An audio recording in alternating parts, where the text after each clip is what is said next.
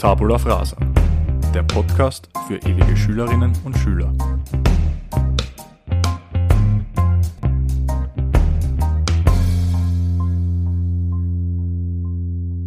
Buongiorno a tutti. Herzlich willkommen zum dritten Teil unserer kleinen Serie im Tabula Frasa Podcast, die da heißt Durchstarten in Österreich.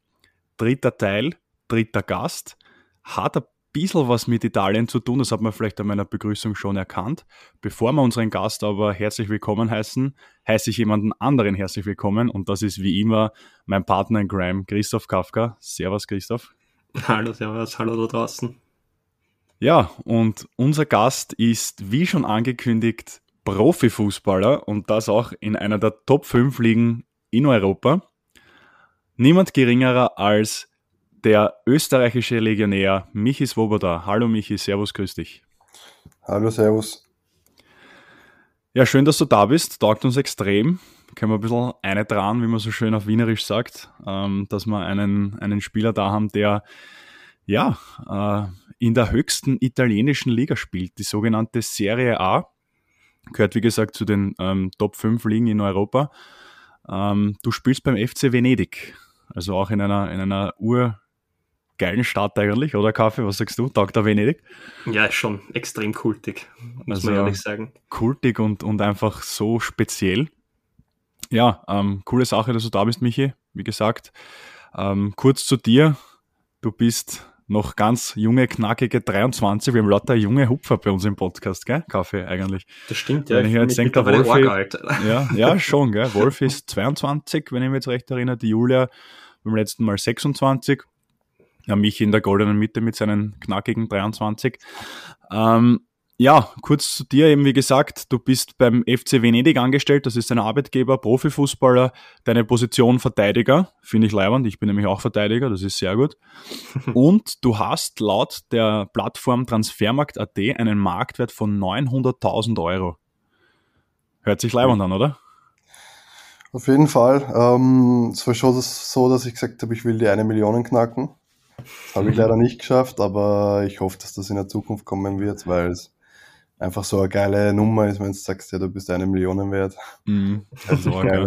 das ist arg, ja. Ähm, was nicht ist, kann ja noch werden. Ich meine, du bist, wie gesagt, junge 23, du stehst ja noch quasi vor deiner ganzen Karriere, du hast ja noch viel vor dir.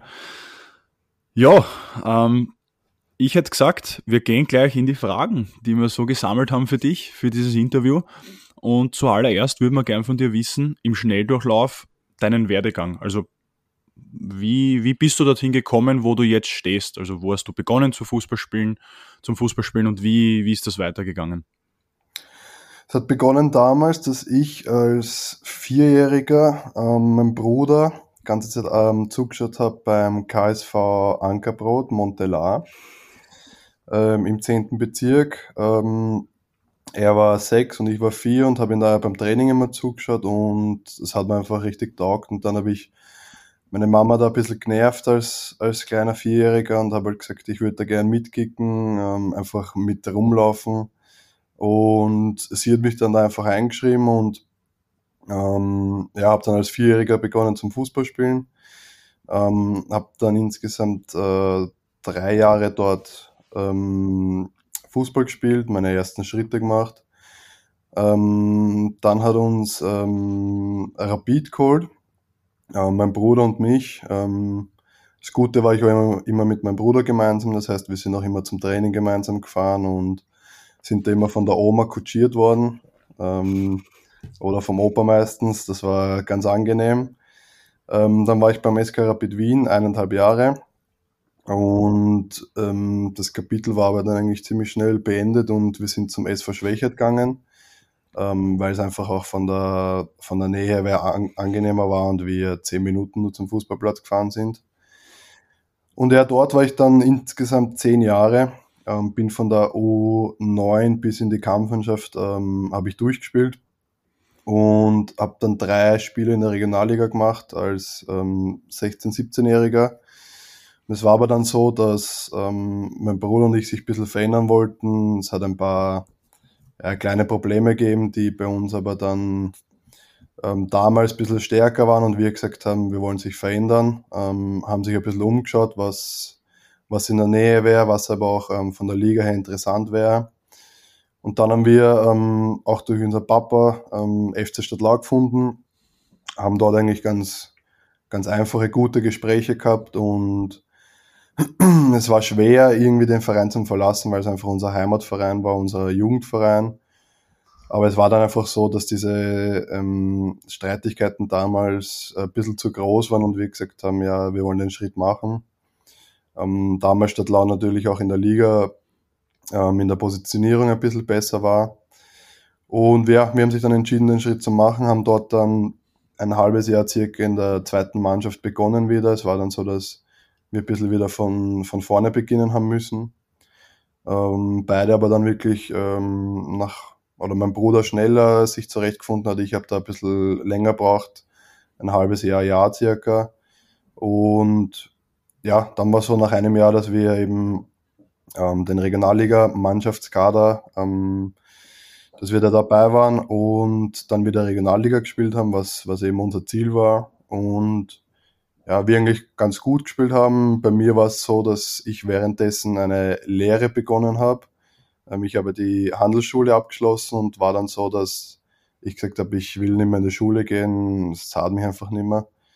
Ich würde gern selber mein Geld verdienen, ich will nicht mehr von der Mama ähm, abhängig sein und immer nach Geld fragen. Und habe dann eben die Lehre begonnen, bin im dritten Lehrjahr eingestiegen, ähm, habe die Lehre dann abgeschlossen nebenbei. Und bei mir war es so, dass Plan eigentlich immer Fußballer war, aber natürlich, wenn du in der Regionalliga spielst, beziehungsweise nie in einer Akademie warst, war es bei mir so, dass ich nie davon wirklich oder nie planen habe können. Es war natürlich immer Plan A, aber natürlich, oder meine Mama war da auch sehr dahinter, dass ich ähm, einen Plan B habe, deswegen die Lehre damals. Und nach dem zweiten Jahr bei Stadtlau ähm, waren dann zwei Angebote da von zweiten Ligamannschaften in Österreich. Entschuldige, dass und, ich da ganz kurz unterbreche. Man muss dazu sagen, die Regionalliga für alle, die nicht so fußballaffin sind, das ist die dritthöchste Liga in Österreich, also die dritthöchste Spielklasse. Genau. Danke. Ja. Ähm, ja, dann war es so, dass SV Horn war und ähm, Wattens eben. Wattens äh, liegt natürlich in Tirol und ein bisschen weiter weg und es war am Anfang ein bisschen schwer, die Entscheidung zu treffen, weg von der Familie, weg von Freunden, weil es als 17, 18, 18-Jähriger gerade in dem Alter einfach schwer ist, alles hinter sich zu lassen. Aber ich habe das damals auch als positiven Schritt gesehen und dass ich mich einfach noch mehr am Fußball konzentrieren kann, weniger Ablenkungen habe und ähm, ja, vielleicht aus meinem Werdegang ein bisschen mehr ähm, zukommen lasse, was im Endeffekt ja auch äh, funktioniert hat zum Glück. Und dann habe ich ein Jahr in der zweiten Liga gespielt. Am Ziel war bei uns damals den Aufstieg äh, zu erreichen in der zweiten Liga, ähm, den wir dann im letzten Spiel ähm, oder was wir erreicht haben im letzten Spiel und ja, nach einem Jahr Wartens war dann österreichische Bundesliga, also die höchste Liga in Österreich. Ähm, oder habe, habe ich dann spielen dürfen. Und da habe ich ein Jahr äh, ja, Fußball gespielt oder ein Jahr meiner Meinung nach ganz, ganz gut ähm, meine Spiele absolviert. Ähm, habe natürlich nicht auf meiner Position gespielt, weil ich damals als Sechs aushelfen habe müssen. Defensives Mittelfeld, ja, anstatt Innenverteidiger. Mhm. Deswegen war es so, dass ich ähm, ja, mich nicht wirklich so zeigen habe können oder meine Qualitäten nicht so zeigen habe können wie auf meiner Position, meiner Meinung nach. Aber es war damals so, es war eine Trainerentscheidung, die ich mit dem Trainer ähm, gefunden habe und deswegen war es jetzt auch nicht äh, irgendwie ein Jahr, dass ich verloren habe oder sonst was. Es war ähm, ein lehrreiches Jahr auch, dass ich einfach eine neue Position gelernt habe, ähm, äh, neue oder andere ähm, Strategien und, und Sachen im Spiel einfach dazukommen sind und nach dem einem Jahr in der Bundesliga ähm, ist dann eben der Schritt ins Ausland ähm, in Erwägung gekommen. Es war damals so, dass ich ähm, dadurch, dass wir mit Wattens damals abgestiegen sind oder abgestiegen wären, war es so, dass ich gesagt habe, wenn es möglich wäre, natürlich österreichische Bundesliga weiter oder ins Ausland. Ähm, erster Gedanke war natürlich nach Deutschland, weil es eben dieselbe Sprache ist, weil es einfach ist zu kommunizieren und ja, weil es auch gleich daneben ist oder gleich daneben, aber näher ist. Ähm, es war dann aber so, dass ähm, aus dem Nix das Angebot von Venedig gekommen ist. Und ich dann aber ein, zwei Wochen wirklich überlegt habe, ob ich das machen soll, ähm, ob ich mir das selber zutraue, neue Sprache, neue Kultur, neues Land. Und ich dann mit meinem Berater damals und mit meiner Familie entschieden habe, dass das ähm, der richtige Schritt war oder der richtige Schritt ist. Ähm, natürlich ist die Stadt auch nicht schlecht. Ich bin nicht so weit von, von Wien entfernt. Ähm, sind mit dem Auto sind fünf bis sechs Stunden circa. Fliegen kann ich genauso. Und ja, habe mich dann eben entschieden, nach Venedig zu wechseln. Es war so, dass Venedig gesagt hat, ähm, in den nächsten zwei bis drei Jahren wollen sie, wollen sie aufsteigen. Ähm, das war das Ziel. Wir haben es äh, wir haben es im ersten Jahr dann gleich geschafft, ähm, was natürlich ein bisschen eine Überraschung war, aber ja, ähm, auch ein bisschen verdient war. Wir haben sich durchs Playoff in Italien in der Serie B ähm, haben wir uns durchgesetzt. Das ist, wenn, wenn man unter die Top 8 ist, also zwischen Platz 3 und 8, kommt man ins Playoff und dann spielen sich die Plätze den dritten Aufstiegsplatz aus. Und das Playoff haben wir dann gewonnen, deswegen sind wir aufgestiegen und dann ist natürlich so ein kleiner Kindheitstraum auch in Erfüllung gegangen, dass man so sagt, ich möchte mal in die Top 5 Ligen spielen oder eben gegen Mannschaften wie Juventus, Inter oder auch wenn es Bayern, was für sich Chelsea ist. Ähm, ist so ein Traum in Erfüllung gegangen, dass man eben sagen kann, ja, ich habe gegen den und den Spieler gespielt oder gegen die Mannschaften in dem Stadion vor 30.000, 50.000. Ähm, das ist sehr schön und, und ich hoffe, dass es natürlich auch weitergeht. Und ja, das war es eigentlich im Endeffekt. Jetzt sitzen wir da oder ich sitze da und bin gerade in meiner ersten Serie A-Saison. Ja, das ist schon, das ist schon sehr beeindruckender Werdegang und nicht alltäglich. Ja.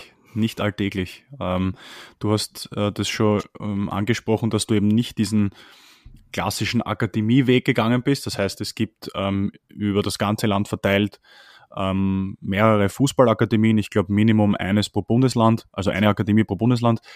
Und dort werden eigentlich die Profis ausgebildet und dort sind die Chancen vermutlich am größten, dass du ähm, auch Profifußballer wirst und du bist diesen Weg eben nicht gegangen. Du bist, wenn man so sagen möchte, ein schwächerer Junge, kann man dich so bezeichnen, weil du dort halt die meiste Zeit im Nachwuchs verbracht hast. Also ich würde schon sagen, oder? Auf jeden Fall, ja. Ja, weil man muss dazu sagen, natürlich, Christoph Geil, wir kennen ihn mich ja schon länger, weil er eben mit uns gemeinsam in Schwächert gespielt hat früher. Und auf das, auf das bin ich schon ein bisschen stolz, dass jetzt einer, mit dem wir da damals zusammengespielt haben, dass der den Weg gemacht hat, ist schon, ist schon fantastisch. Das stimmt ah. allerdings, ja. Das heißt, du hattest in deiner Kindheit bzw. Jugend schon immer den Traum, Profi zu werden. Obwohl du jetzt nicht in einer Akademie gespielt hast, jetzt unter Anführungszeichen nur in Schwächert, was eben keinen, also wo der Nachwuchs keinen Akademiestatus hast, hat. Ähm, trotzdem hast du gesagt, du möchtest es zum Profi schaffen. Auf jeden Fall. Also es war so, dass mein Opa und mein Onkel ähm, Fußballer waren und die fast die ganze oder bis zur Profimannschaft immer bei Rapid gespielt haben und dann eben verteilt Sportclub, Rapid Oberla und so damals, die ja auch ein bisschen besser waren als heute, ähm, die mhm. dort Fußball gespielt haben und natürlich mein Bruder neben mir. Und es war immer so, dass Fußball mir am meisten Spaß gemacht hat und ich dann irgendwann mal gesagt habe, es wäre schon schön, einfach mit Fußball das, äh, sein Geld zu verdienen ähm, wenn ich das schaffen würde, dann würde ich das auf jeden Fall nehmen oder würde alles dafür ähm, machen. Und ja, im Endeffekt war es so, dass, dass ich dann gesagt habe, äh, Fußball ist immer Plan A, das war seit, seitdem ich klein bin. Ähm, wenn ich schaffen würde, dann, dann will ich es auf jeden Fall machen. Ähm, natürlich war meine Mama dahinter, die gesagt hat, äh, Plan B musst du auch haben mit Schule, mit ähm, Lehre und so. Deswegen habe ich das nebenbei gemacht, aber es war halt immer so, dass Fußballplan A war. Ich habe alles für den Fußball gemacht. Es war als Kind so, dass ich nie ein Training verpasst habe, weil es bei mir halt einfach, es war nicht, dass ich zum Training muss, es war halt einfach Spaß, dass ich zum Training gehen kann. Deswegen habe ich halt alles für den Fußball gemacht damals. Cool. Ich denke mal die ganze Zeit, du hast genauso bei Ankerbrot angefangen wie ich. Du bist genauso dann irgendwie zu schwächert gegangen wie ich ich habe dann damals auch bei Stadtlau ein Probetraining gemacht und habe aber dann gesagt, na, ich bleibe lieber schwächert. Das war anscheinend der Fehler, dass ich nicht zur Stadt Lau gegangen bin. Vielleicht, ja. Vielleicht. ähm, jetzt bin ich aber, also nie so Profi gewesen wie du. Du hast das ja geschafft. Du hast ja den Kindheitstraum, den irgendwie alle, die jetzt im Nachwuchs bei, weiß ich nicht, VVC, Donau, Schwächert, Stadtlau oder wie auch immer dort ist, die haben ja eigentlich den gleichen Traum wie du und wollen es eben über die Nicht-Akademie quasi schaffen. Du hast das geschafft. Du bist normal in die Schule gegangen nebenbei. Wie oft haben denn dir Lehrer gesagt, ja, du wirst das wahrscheinlich eh nicht schaffen, weil es gibt nicht viele, die es schaffen was hast du drauf gesagt und wie oft hast du das gehört? Also es war von Lehrern nicht so oft, muss ich sagen, weil ich nie so der war, der jetzt irgendwie das raushangen hat lassen oder sonst was. Ich habe immer meine, meine Träume und so im engen Kreis oder für mich behalten. Mhm. Es war jetzt nie so, dass ich rumgegangen bin und gesagt habe, ja, ich werde Profifußballer oder ich will Profifußballer werden. Das habe ich halt immer mit mir oder eben mit, mit dem engen Kreis ausgemacht. Ähm, es war dann schon so, dass ähm, viele Freunde oder halt Bekannte gesagt haben, ja, wie willst du Profifußballer werden? Du bist in der Handelsschule oder du bist, du, du machst gerade eine Lehre und willst Profifußballer werden. Mhm. Also das hat schon eher gegeben von Freunden und so oder Bekannten. Ne? Und dann war es halt immer so, dass ich gesagt habe, ähm, ich habe halt nur gesagt, ja, warte mal ab, warte mal ab. Das war halt immer meine Aussage, weil im Endeffekt, ich kann es nicht erzwingen, ich kann es nicht voraussagen, aber ich habe halt schon gewusst, dass es die Möglichkeit gibt und alles. Und von dem her war halt immer meine Aussage, wart mal ab, wart mal ab. Und im Endeffekt ähm, hat es funktioniert. Ähm, ich kann stolz sein auf das, was ich bis jetzt erreicht habe. Und das auf jeden Fall. Und was sagst du jetzt den Leuten heute? Oder was sagen die zu dir? Ich muss sagen, mit den meisten habe ich keinen Kontakt mehr. Und, und, und, wenn, und wenn, dann fragen sie nach einem Autogramm, ne? Wahrscheinlich, ja. ja. Also es gibt schon viele, wo es dann so Nachrichten gibt. Ja, kannst du dich noch erinnern, damals in der Schule und so. oder Autogramm. ja, das ist meistens auch dabei. ähm, na, wie gesagt, das, ja, es ist schön, wenn, wenn man auch Kommt natürlich auf die Person davon, aber wenn alte Freunde oder Bekannte kommen und sagen, bin stolz auf dich oder mich freut, was du da erreicht hast, ähm, sicher gibt es dann wieder ein paar, die, mit denen seit fünf bis zehn Jahren keinen Kontakt mehr gehabt hast und dann kommt halt eben die Nachricht und dann denkst du, ja, warum kommt wohl jetzt die Nachricht? Ja, ja. Aber das, das ist normal, glaube ich, mit dem muss man leben können. Mhm. Extrem cool, wie gesagt ähm, großen Respekt vor dem, was du erreicht hast, vor allem eben, weil du es nicht über die Akademie geschafft hast und nicht eben diese professionelle Ausbildung bekommen hast. Wie siehst du das jetzt, dass du vielleicht technische Nachteile hast gegenüber anderen Spielern, die den Akademie weggemacht haben? Oder siehst du das eher positiv, weil du halt als 16-Jähriger schon im Erwachsenenfußball drinnen warst, dass du eigentlich in manchen Bereichen mehr weißt oder früher reif warst als andere Akademiespieler? Meiner Meinung nach, es sind Vor- und Nachteile. Ähm, Vorteile sind auf jeden Fall, dass ich eben als Junger schon gegen Männer gespielt habe. Mhm. Also da ist vom Körperlichen und ähm, auch von der Spielintelligenz und, und viele andere Sachen reift man früher. Also meiner Meinung nach wird man früher zum Mann im Fußball. Mhm. Ähm, und kann, kann man vielleicht früher ein, ein Führungsspieler werden oder früher einfach am Platz eine, eine, ein Mann werden oder eine Autoritätsperson. Mhm. Ähm, Nachteile sind auf jeden Fall im technischen, taktischen Bereich meiner Meinung nach, weil es halt einfach ein Unterschied ist, ob man jetzt in einer Akademie ist und schon als, als Junger zweimal Training am Tag hat und, und mehr trainiert. Oder dann eben vielleicht bei einem nicht professionellen Verein ist und vielleicht nur dreimal in der Woche Training hat. Und eine, eine Akademiemannschaft vielleicht sieben, achtmal in der Woche Training hat. Also da merkt man auf jeden Fall einen Unterschied meiner Meinung nach, weil wie ich nach ähm, Italien kommen bin, ähm, man muss dazu sagen, Italien ist ja, glaube ich, das taktische Land in Fußball, mhm. ähm, wo es ja fast nur über Taktik geht. Und es waren so die ersten zwei Monate, dass ich eigentlich nur taktisch ähm, Nachholbedarf gehabt habe, beziehungsweise eigentlich fast jede zweite Training nur Taktik war, wenn es auch nach, nach dem Training, wo ich länger mit dem Trainer draußen war, und einfach ähm, da ein bisschen ähm, oder ein extra Training gehabt habe, weil eben wirklich viel nicht zusammenpasst hat bei mir, so ehrlich muss ich sein. Und ich halt eben die ersten zwei, drei Monate noch nicht bereit war zum Spielen und, und Das war aber noch in der Serie B, äh, Serie B eben. Genau, genau. Okay. das ist ein Wahnsinn. Der spielt in der höchsten Liga Österreichs und hat taktische Schwächen in der Serie B. Das ist unglaublich eigentlich, oder? Ja, das, wenn man das so hört ist eigentlich arg, aber wie der Michi halt sagt, das ist halt, man muss dazu sagen, Italien ist, glaube ich, die Taktik-Hochburg. Also ähm, mhm. ich glaube, dass das bei uns halt einfach nicht den Stellenwert hat, wie, wie es, also meine schon auch einen gewissen Stellenwert hat, aber nicht den, den es, äh, den die Taktik halt in Italien genießt.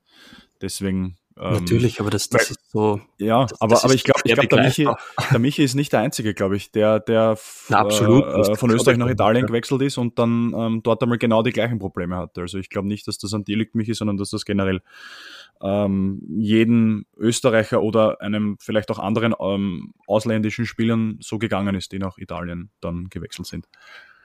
Ähnlich, eh das, das war jetzt auch gar nichts gegen Michi, sondern das war nur, na, nur generell na. gedacht, dass das eigentlich heftig ist von, ja, der, von der, vom Qualitätsunterschied ist, her. Ist brutal, ja, das stimmt. Aber da können sich jetzt vielleicht auch äh, unsere Hörerinnen und Hörer, die nicht so viel mit Fußball am Hut haben, vorstellen, dass da schon noch eine Welt dazwischen liegt, wahrscheinlich zwischen österreichischem Profifußball und dem, dem italienischen in der höchsten oder in der zweithöchsten Spielklasse in dem Fall, wie es am Anfang bei dir war.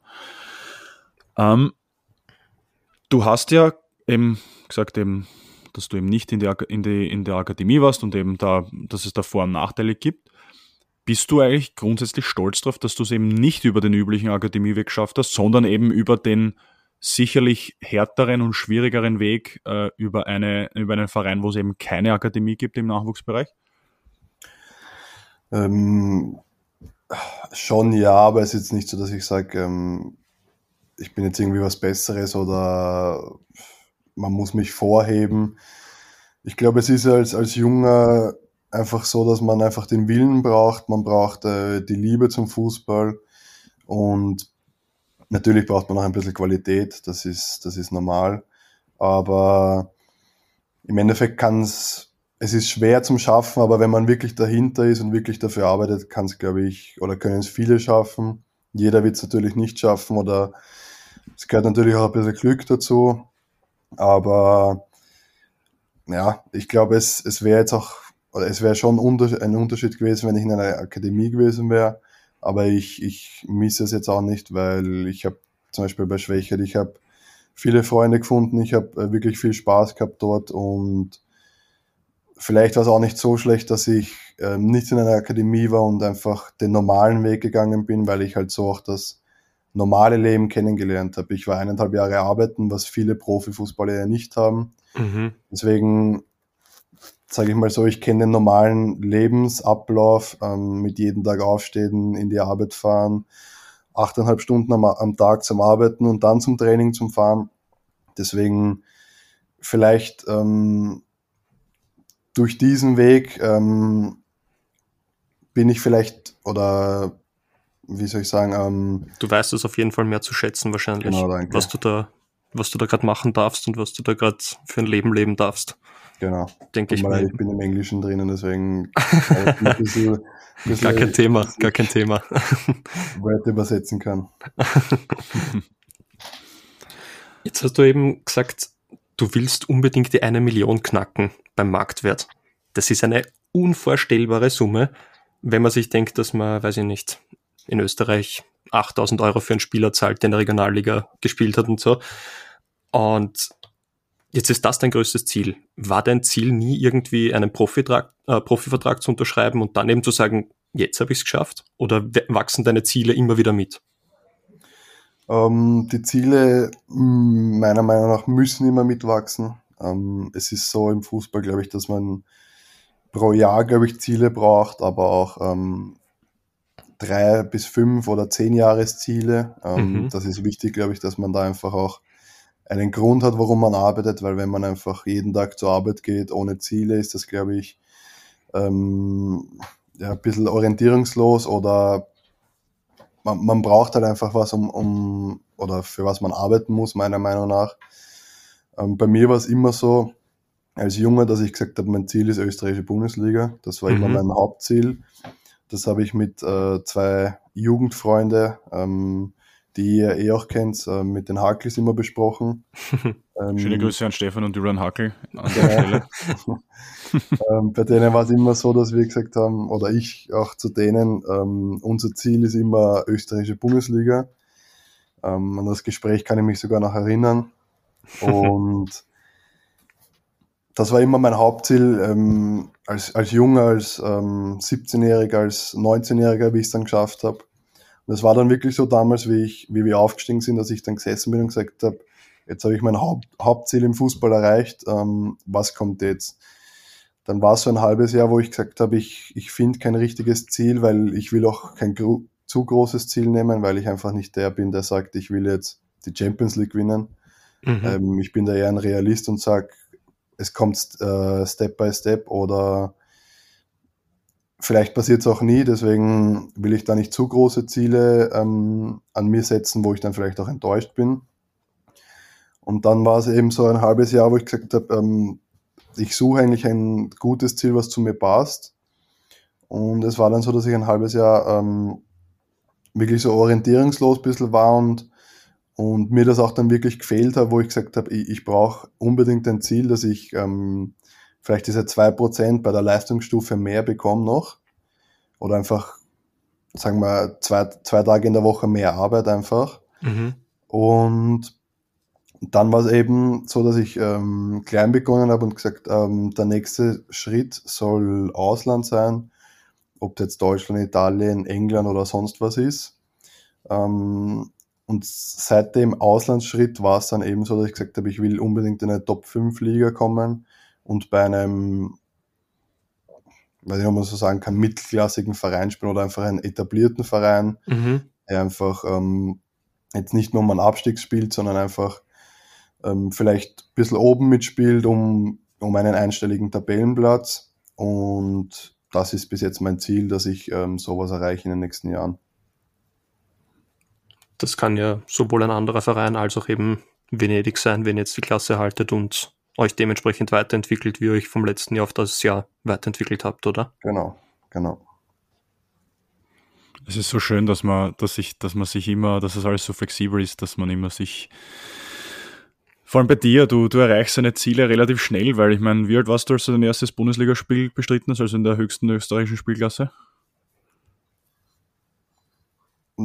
19 noch oder 20. Okay, ja. Was haben wir gemacht, wie wir 19, 20 waren, Kaffee? Ich glaube, du hast es eh das letzte Mal gesagt mit der Julia Schweden. oder mit dem Wolfi, glaube ich. Vor Den Schwedenplatz habe ich ein bisschen besser kennengelernt ja. zu dem Zeitpunkt. ja, also wir waren relativ viel unterwegs, ja. Aber ähm, das ist ja richtig cool, dass du dann sagst, okay, ich gehe mich mit dem nicht zufrieden, ich will, ich strebe nach mehr, aber dass du halt auch dann irgendwo Realist bleibst und am Boden bleibst, weil es gibt ja dann genug Leute, die auch abheben und, äh, weiß ich nicht, glauben, sie haben auf einmal übernatürliche Kräfte und sie sind Captain America und können jetzt alles niederreißen. Ähm, es ehrt dich auch sehr, dass du, ähm, meiner Meinung nach zumindest, dass du da immer realistisch bleibst, aber trotzdem ambitioniert. Ich glaube, der Grad ist auch sehr schmal ähm, realistisch bleiben, aber also beziehungsweise große Ziele haben, aber eben auch realistisch bleiben und nicht übermütig werden. Ähm, ja, was, ich, was, was cool. mir auffällt bei den, bei den drei Gästen, die wir jetzt eben insgesamt schon gehabt haben, es ist immer so, dass alle extrem fokussiert waren. Jeder in seinem Bereich.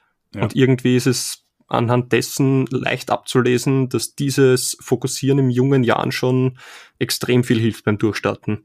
Wie Absolut. man beim Wolfi sieht, wie man bei Julia sieht und jetzt eben auch bei Michi sieht dass er eben schon immer wusste, was seine Ziele sind. Ich habe auch gewusst, was meine Ziele sind, aber ich habe halt nicht die zwei Prozent oder zwei Tage mehr die Woche kackelt, sondern eher was anderes gemacht. ähm, bevor wir aber jetzt ähm, zu deinem Engagement im Profibereich ein bisschen mehr ins Detail gehen, lass uns chronologisch noch ein bisschen zurückspulen. Ich möchte nämlich gern deine Eindrücke von deinem ersten Spiel im Erwachsenen Bereich wissen, weil ich ganz genau weiß, dass das ein Erlebnis ist, das ähm, uns halt miteinander verbindet.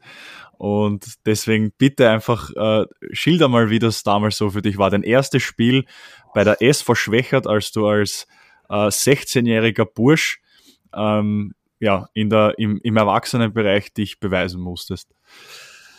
Um, ähm, es war damals so, dass ich, ich glaube, zwei oder drei Wochen vor dem Match begonnen habe mitzudringen bei der Kampfmannschaft.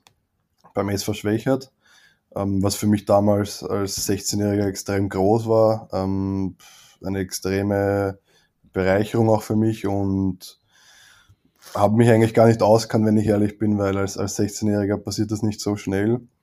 Und es war halt so, dass ich wirklich damals vom Training mit meinen besten Freunden auf einmal zum Training mit echten Männern gegangen bin und wo ich nur meinen Bruder damals kannt habe. Ähm, und dann habe ich zwei, drei Wochen mittrainiert und dann war es am Anfang so, dass man sagt, es war schon, oder man merkt halt schon große Unterschiede. Aber ich glaube, ich habe mich da sehr schnell ähm, reingearbeitet und habe mich sehr schnell ähm, äh, anpassen können. Und nach drei Wochen war es dann, glaube ich, so, dass Keißen hat, ähm, ich soll gegen ein SC Neusiedl ähm, Stamm spielen. Und dann war es damals so, weil, weil wir leider auch im Abstiegskampf waren, dass sehr viel Last auch war und, und ich sehr nervös war, aber es war dann wirklich so, dass ich ähm, von meinem Mitspieler und damals von meinem sehr tollen ähm, Innenverteidigerpartner, dem Mario. ähm, ja. ähm, da bin ich sehr ähm, mitgezogen worden und ähm, wirklich auch viel unterstützt worden. Und es wurde mit mir viel geredet. Ähm, auch der Trainer damals ähm, hat, glaube ich, ähm, ja, viel Wert an mir gelegen. Und es war eigentlich so, dass die ersten 15 Minuten war ich brutal nervös, aber dann, es war dann wie so ab der 10. Minute, war so, wie wenn einer einen Knopf drückt hat und es war wie jedes andere Spiel im Fußball. Und ich wollte einfach zeigen, was ich kann, wollte ähm, natürlich gewinnen damals, weil es im Abstiegskampf äh, oder weil wir im Abstiegskampf waren und wir einfach ähm, Punkte braucht haben. Es war damals, glaube ich, sogar ein direktes Duell. Grüße gehen raus an meine Freunde des SC Neusiedl, das ist ja mein aktueller Verein mittlerweile. ähm, und wir haben da, das war ein direktes Duell, soweit ich mich erinnern kann. Ähm, da hat es geheißen, der Gewinner ist mehr oder weniger entrinnt dem Abstieg und der Verlierer wird sehr, sehr schwer haben, glaube ich. Das, so war die Konstellation damals. Nur kurz okay. für, die, für die Hörerinnen und Hörer, ja. Ja, wir haben dann damals leider verloren, wenn du es du gerade ansprichst. Ähm, es war natürlich äh, ja, viel Aggressivität oder viel Trauer auch einfach dabei oder viel Aggressionen, weil wir einfach verloren haben, weil ähm, wir dann einfach gesehen haben, es wird extrem schwer und viel muss für uns laufen, dass wir da in der Liga bleiben können. Ähm, aber es war einfach schön, mein erstes ähm, Männerfußballspiel zu machen. Dann natürlich war mein Bruder auch am Platz. Das war umso schöner, weil wir fast unsere ganze Karriere im, oder im, beim selben Verein gespielt haben. Und dass ich dann auch so einen Moment äh, mit ihm teilen habe können, das war auch wirklich schön. Und ja, es war eigentlich, war eigentlich ähm, dann nur so, dass ich sagen kann, ich, ich kann trotzdem stolz sein, ich kann wirklich glücklich sein. Ähm, es können nicht viele sagen, mit, ähm, dass sie mit 16, mit so jungen Jahren ihr erstes ähm, Männerfußballspiel gehabt haben und ja, es war halt leider dann, die Situation hat es nicht so geprägt damals, aber wenn ich jetzt zurückdenke, ähm, war es wirklich sehr schön. Das freut mich, das freut mich, dass du trotzdem positive Gefühle aus diesem doch, ich kann mich auch noch sehr gut erinnern, sehr enttäuschenden Spiel äh, mitgenommen hast. Ähm, war eben, weil wir dieses, diese Partie verloren haben, war es dann sehr, sehr bitter. Aber ja, ich glaube einfach, weiß nicht, Kaffee, wie es dir gegangen ist, wie du als junger Bursche mal im, im, im Erwachsenenbereich dein erstes Spiel gemacht hast und gemerkt hast, erst ich kann mithalten mit diesen Männern. Aber ich, bei, bei, mir war das ein bedeutungsloses Testspiel. Ich weiß nicht, was das bei dir war, Kaffee. Ich weiß nicht, ob das schon ein, ein Bewerbsspiel war oder einfach nur ein Freundschaftsspiel. Na, mir war es ähnlich. Also ich bin auch mit 16 damals raufgezogen worden in die Kampfmannschaft. Dann ist der Trainer aber entlassen worden. Dadurch bin ich wieder in den Nachwuchs zurückgeschickt worden und dann wieder raufgezogen worden und habe dann mit 18 oder so mein erstes Spiel in der Regionalliga gemacht. Damals war es noch toll, weil so unbekümmert. Und dann habe ich meine erste Chance vergeben dann war es nicht mehr unbekümmert. Bin einmal von der halben Mannschaft zusammenputzt worden am Platz und dann, dann war irgendwie so, okay, da, da geht es anscheinend um mehr als nur ein bisschen Spaß beim Fußball haben. Aber ich finde trotzdem, dass einfach das Gefühl, oder, dass man merkt, okay, man kann mithalten, man, man ist, man bringt gewisse Fähigkeiten mit, ähm, wenngleich man weiß natürlich, es ist noch natürlich Verbesserungspotenzial da. Es wäre traurig, wenn man als, als junger Bursch in, äh, in den Männerfußball oder in den Erwachsenenfußball kommt und dann gleich besser ist als alle anderen oder alles kann und bist der super Talent, aber einfach dieses Gefühl, mithalten zu können. Das mhm. habe ich halt persönlich damals auch ziemlich leibend gefunden. Und ich glaube, so geht es eigentlich jeden. Ähm, gut. Du bist jetzt dann. Entschuldige. Nein, dir. Ähm, jetzt hast du irgendwie beide Welten kennengelernt, sowohl Amateurbereich als auch Profibereich. Abgesehen von, von Training, Tempo und so weiter. Gibt es einen eklatanten Unterschied Unterschied für mich ist, du merkst halt meiner Meinung nach ähm, von Liga zu Liga, dass halt einfach die Fehlerquote viel niedriger ist. Mhm. Dadurch, dass ich jetzt ähm, jedes Jahr in einer anderen Liga gespielt habe, beziehungsweise oder meiner Meinung nach immer wieder in einer besseren, mhm. ähm, merkt man meiner Meinung nach einfach, dass viel weniger Fehler passieren. Ähm, natürlich ist das dann ähm, vom technischen Bereich auch ähm, ein, ein Zuspruch einfach. Ähm, du merkst ja jetzt zum Beispiel in der Serie A, dass jeder erste Kontakt passt. Jeder, jeder Pass ist am richtigen Fuß im richtigen Moment.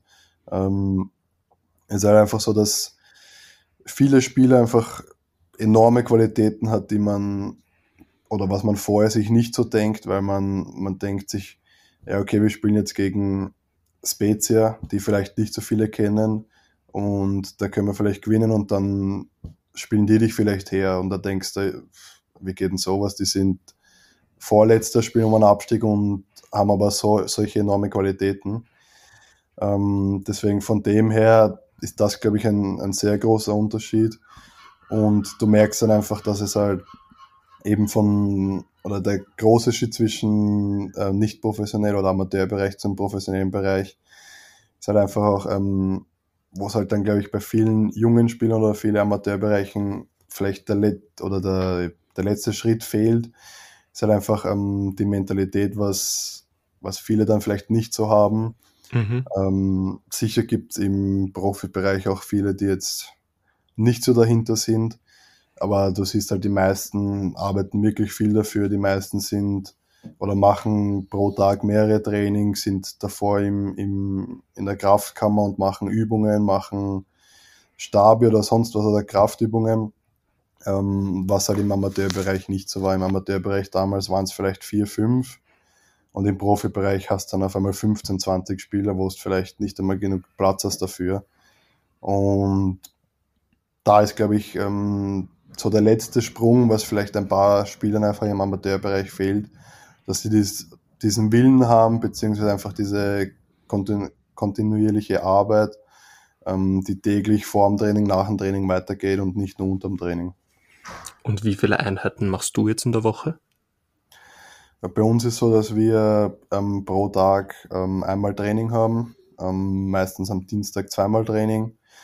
Es ist halt aber so, dass vor dem Training, also wir müssen eine Stunde vor dem Training am Platz sein und dann redest vielleicht, äh, oder bist eh schon früher da, sagen wir bis äh, Stunde 15, Stunde 30 bist früher da, dann redest ein bisschen mit den Teamkameraden oder machst ein bisschen ähm, Therapie mit den Physios. Mhm. Und dann ist aber schon so, dass ich meistens eine Dreiviertelstunde vom Training in die Kraftkammer gehe, einfach meine Übungen mache, um meinen Körper ein bisschen durchzubewegen und fürs Training bereit zu machen.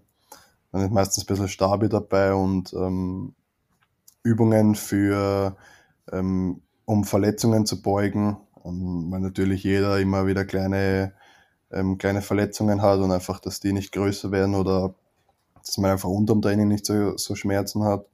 Und dann nach dem Training ist ähm, meistens so, nicht immer natürlich, aber kleine ähm, oder kleines Extra-Training dabei, wo man einfach ein bisschen ähm, Kraftübungen macht, ob es jetzt für Beine oder Oberkörper ist dass man da einfach fit bleibt und natürlich auch kräftig bleibt, weil man das ja natürlich braucht auch im Fußball.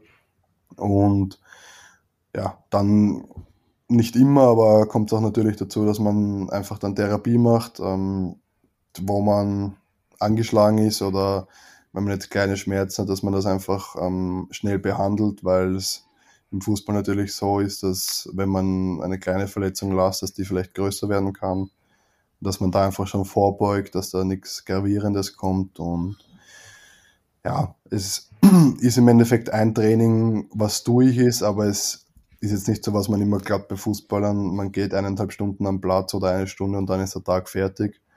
Sind halt wirklich drei, vier, manchmal fünf Stunden, was man, wo man wirklich durcharbeitet und ähm, man ist davor in der Kraftkammer, man ist zwei Stunden am Platz, ähm, bleibt vielleicht noch ein bisschen länger, dass man extra Übungen macht oder extra Training. Und dann, in, bis man noch in der Kraftkammer macht man Therapie. Ähm, ja, also es dauert im Endeffekt schon ein bisschen länger und so schaut eigentlich dann ein Training aus oder der Alltag. Ja, und vor allem dein Job, dein Job hört ja nicht auf dann, ähm, wenn du wenn du quasi nach Hause fährst. Ich meine, du musst ja auch einen gewissen Lebensstil an den Tag legen. Du musst dich äh, gut ernähren. Du solltest vielleicht weniger Alkohol trinken als der Durchschnittsbürger, sage ich jetzt einmal. ähm, also du musst äh, genug schlafen, du musst ähm, dich äh, an einem Spieltag natürlich den ganzen Tag darauf vorbereiten, sei es äh, Ernährung, Schlaf, eben das, was ich gerade genannt habe. Also das hört ja nicht auf. Das ist ja nicht so wie jemand, der ähm, keine Ahnung, beispielsweise im Büro arbeitet, der dann äh, sagen kann, hinter ihm die Sinnflut, um 15 Uhr fällt der Stift und er kann nach Hause gehen und mhm. mehr oder weniger machen, was er will. Ja. Ähm, von dem her ist ja das dann auch noch, muss man auch noch dazu, ähm, glaube ich, noch äh, bedenken. Ja, auf jeden Fall. Es kommen halt einfach Sachen dazu, die man als Normalbüglicher nicht so hat. Es sind einfach, wenn es, es fängt eigentlich in der Früh an mit, mit gewisse Tabletten zu nehmen, dass man da fitter ist, beziehungsweise mehr regeneriert als andere. Ähm, Tablettenpulver oder was auch immer, dann eben Ernährung. Supplement. Jeden Tag. Genau. Dann Ernährung jeden Tag, ähm, wo man natürlich darauf schauen muss, ähm, so gut wie möglich ähm, wenig Zucker, ähm, natürlich immer proteinreiches ähm, oder kohlenhydratereiches. Ähm, dann am Abend gibt's oft immer paar Sachen, die einfach, ähm, wo man auch einfach schneller re äh, regeneriert und vielleicht ein bisschen mehr Muskelmasse hat. Ähm, da sind auch immer Pulver, Tabletten, was halt immer alles gibt. Und dann meistens zwei Tage vom Match fängt es dann eben schon an mit der Ernährung, dass man da wirklich schaut, dass man ja, ähm, Pasta oder Hühnchen isst, wo es halt wirklich äh, Proteine gibt, Kohlenhydrate, wo man die die Speicher einfach im Körper, ähm, im Körper aufbaut, dass die fürs Match schon bereit sind. Also es fängt eigentlich schon zwei, zwei Tage vor dem Match an, dass man da schaut, was man isst. Mhm. Das, ja, man, man weiß mittlerweile, glaube ich, wenn man da so zuhört, warum Fußballer das Geld verdienen, das sie verdienen, weil das ist ein, ein Fulltime-Job weil das Training ist das eine, aber wie du jetzt eben extrem genau erklärt hast, und das sind wir extrem dankbar, weil diese Einblicke kriegst du normalerweise nicht. Ähm, das ist schon richtig viel Arbeit. Auf jeden Fall, ja.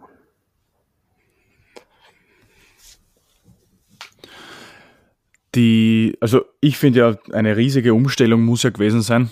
Ich meine, der Kaffee und ich kennen sie auch. Du hast begonnen in Schwächert vor heißen ich sag mal 150 Leuten in einem Stadion, das glaube ich 8000 Leute fasst und wo zwischen Tribüne und Spielfeld noch einmal eine richtig, richtig breite Laufbahn ist. Das heißt, die Stimmung war gespenstisch, sagen wir so. Nichts gegen die Leute, die immer bei der SV Schwächer äh, zuschauen gehen.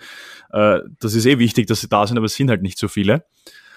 Und jetzt hast du innerhalb von wenigen Jahren und innerhalb von kurzer Zeit, also eigentlich innerhalb von drei Jahren, drei, vier Jahren, hast du dann den Sprung in die Bundesliga geschafft und spielst dann teilweise vor 20.000 mhm. Menschen. Das muss ja eine riesige Umstellung sein. Oder? Du musst ja, du musst ja, wenn du sagst, du warst jetzt beim äh, Abstiegsendspiel SC Neusiedl gegen SV Schwächert schon nervös. Wie nervös warst du dann, als du plötzlich, weiß ich nicht, beispielsweise in Wien-Hütteldorf gegen den SK Rapid vor 20.000 Menschen gespielt hast? Ähm, ich sag mal, Nervosität kommt schon auf, wenn man die ganzen Zuschauer sieht, aber das ist genauso schnell wieder weg, sobald man am Platz steht, sobald man den ersten Ball vielleicht berührt.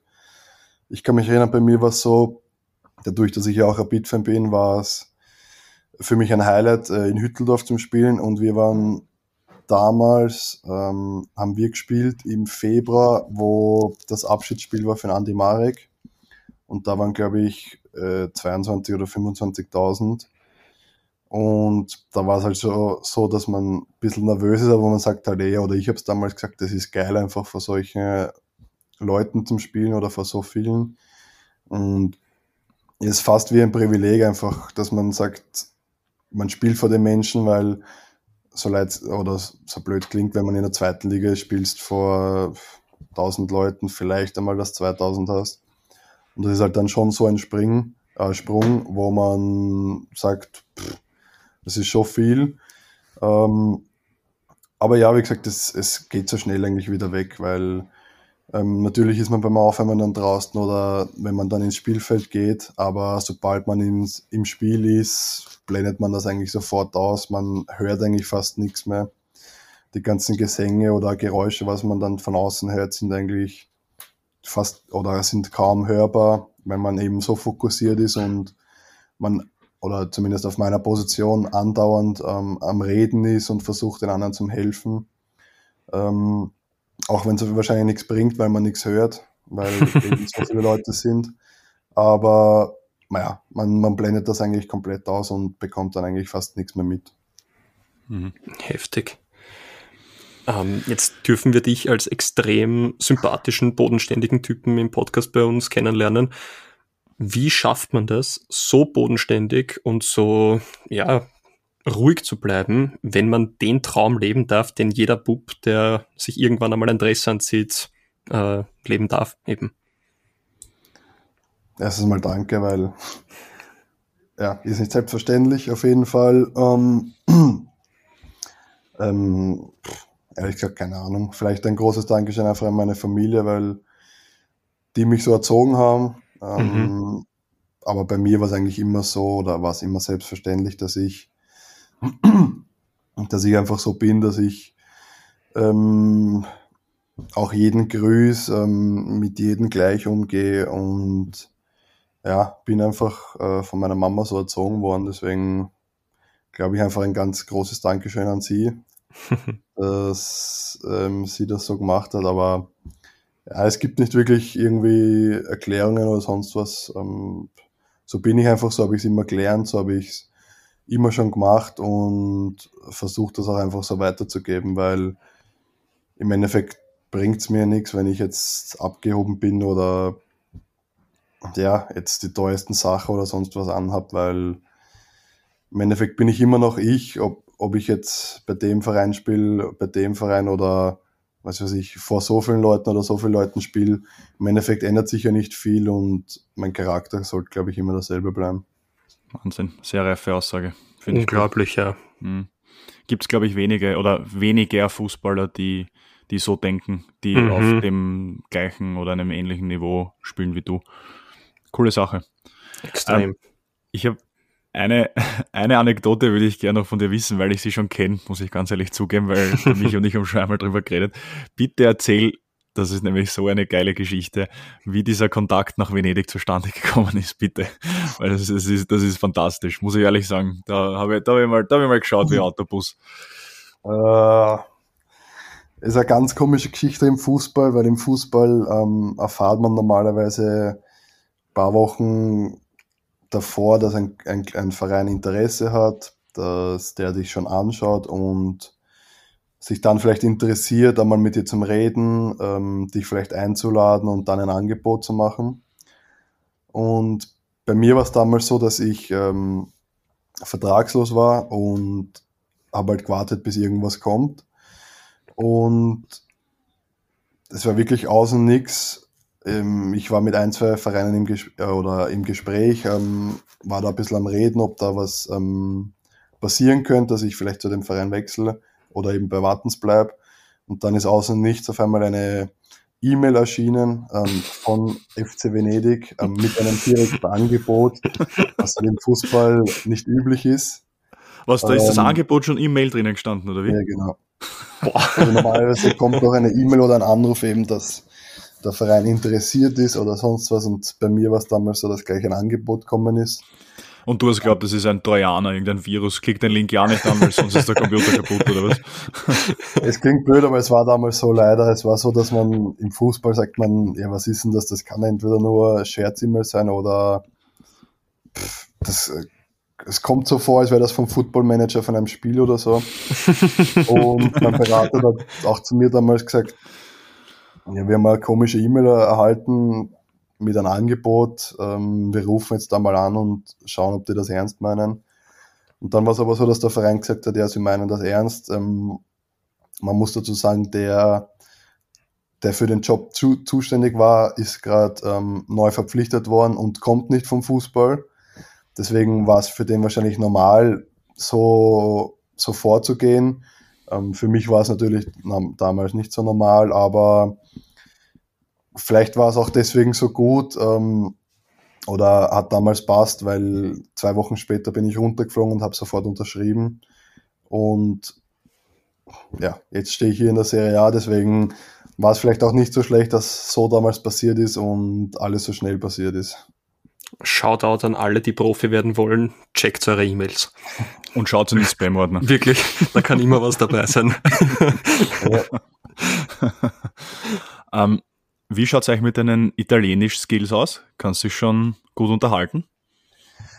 Ich würde sagen, schon, äh, ich würde schon sagen, ja. Ähm, es hat ein bisschen braucht. Ähm, ich glaube, nach einem Jahr war so der Punkt, wo ich wirklich sagen habe können, ich kann jetzt wirklich ähm, reden, ich kann kommunizieren mit anderen und auch über gewisse Themen zu äh, reden.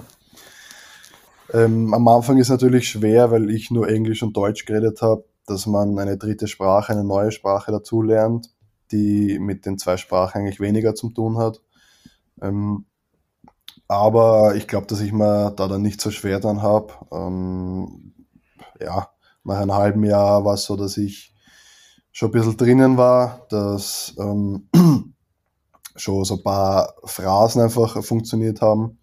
Und ja, dann, wie gesagt, nach einem Jahr war es so wirklich, wo ich sagen habe können, ähm, ich kann es reden. Da habe ich dann mein erstes Interview auf Italienisch gegeben und habe eigentlich alles auf Italienisch geredet, ohne Übersetzen, ohne nichts. Also ähm, das war wirklich gut. Und ja, also wenn jetzt irgendwer Italienisch redet, ist so, dass ich wirklich schon alles verstehe dass ich da wirklich nichts mehr irgendwie übersetzt braucht oder irgendwer langsamer reden muss oder sonst was.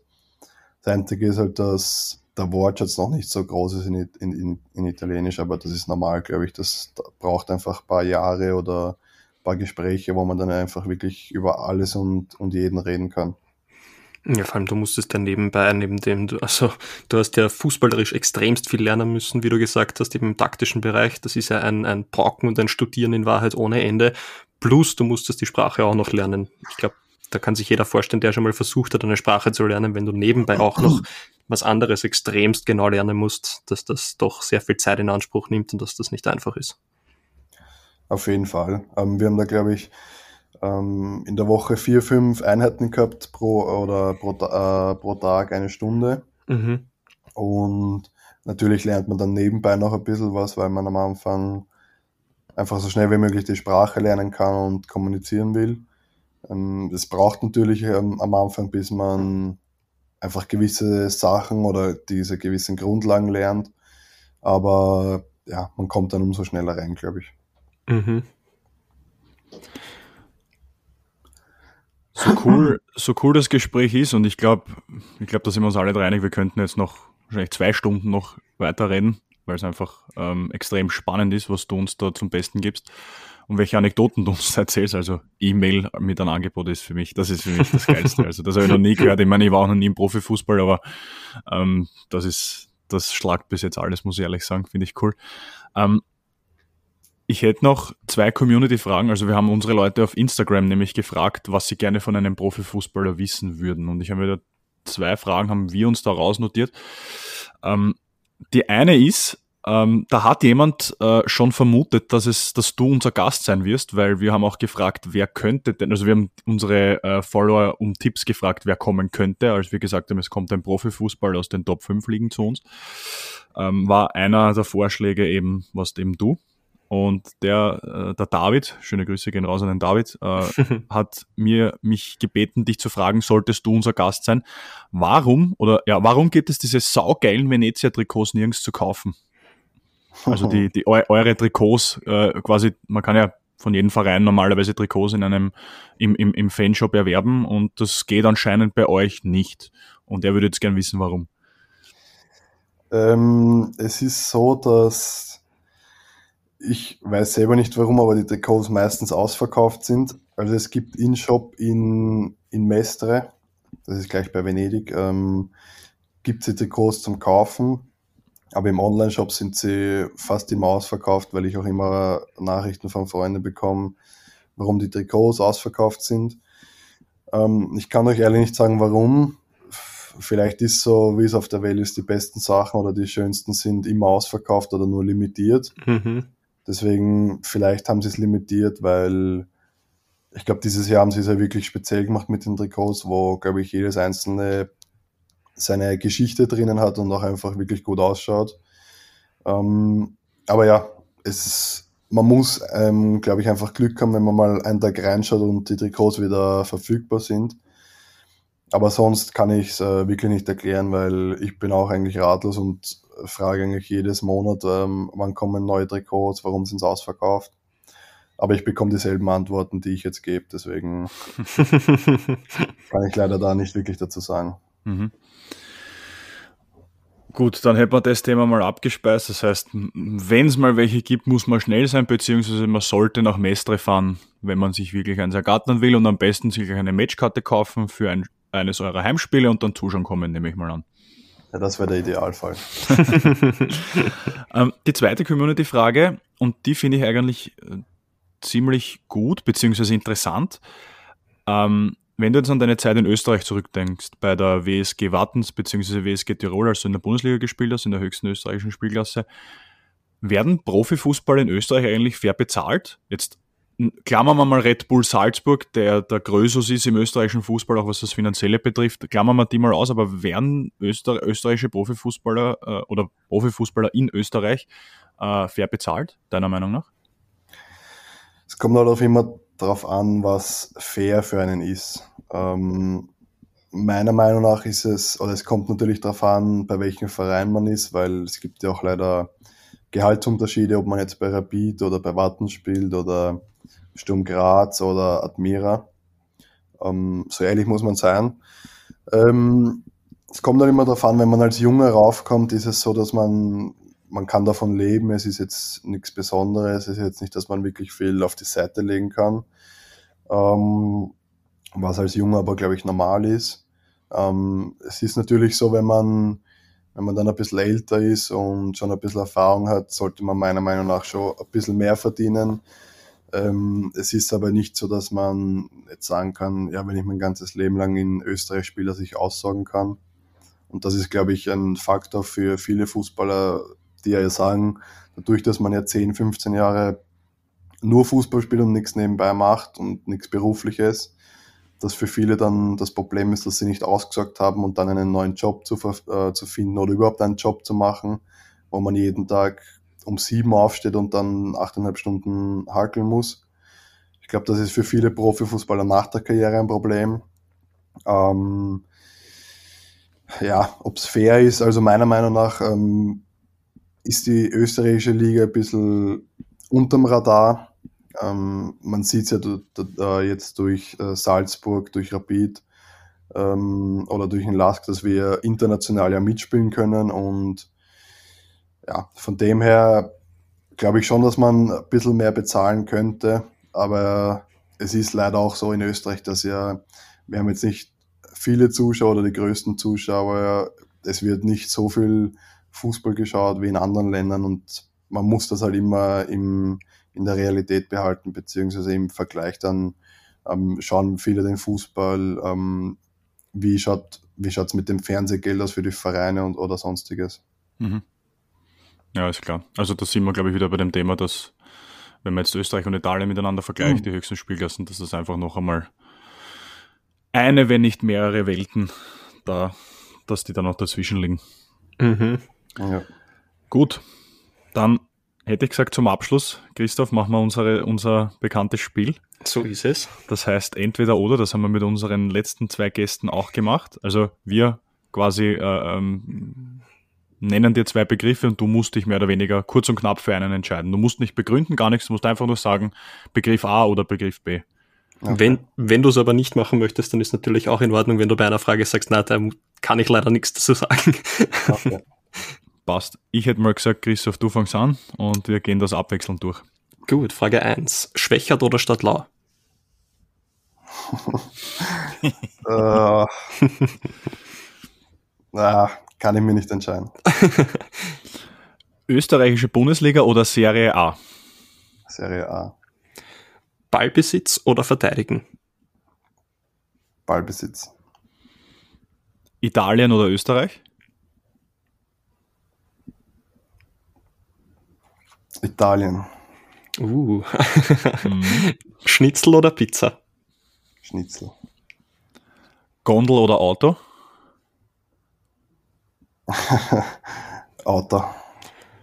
Gondel Venedig oder Gondel am Berg? Gondel in Venedig.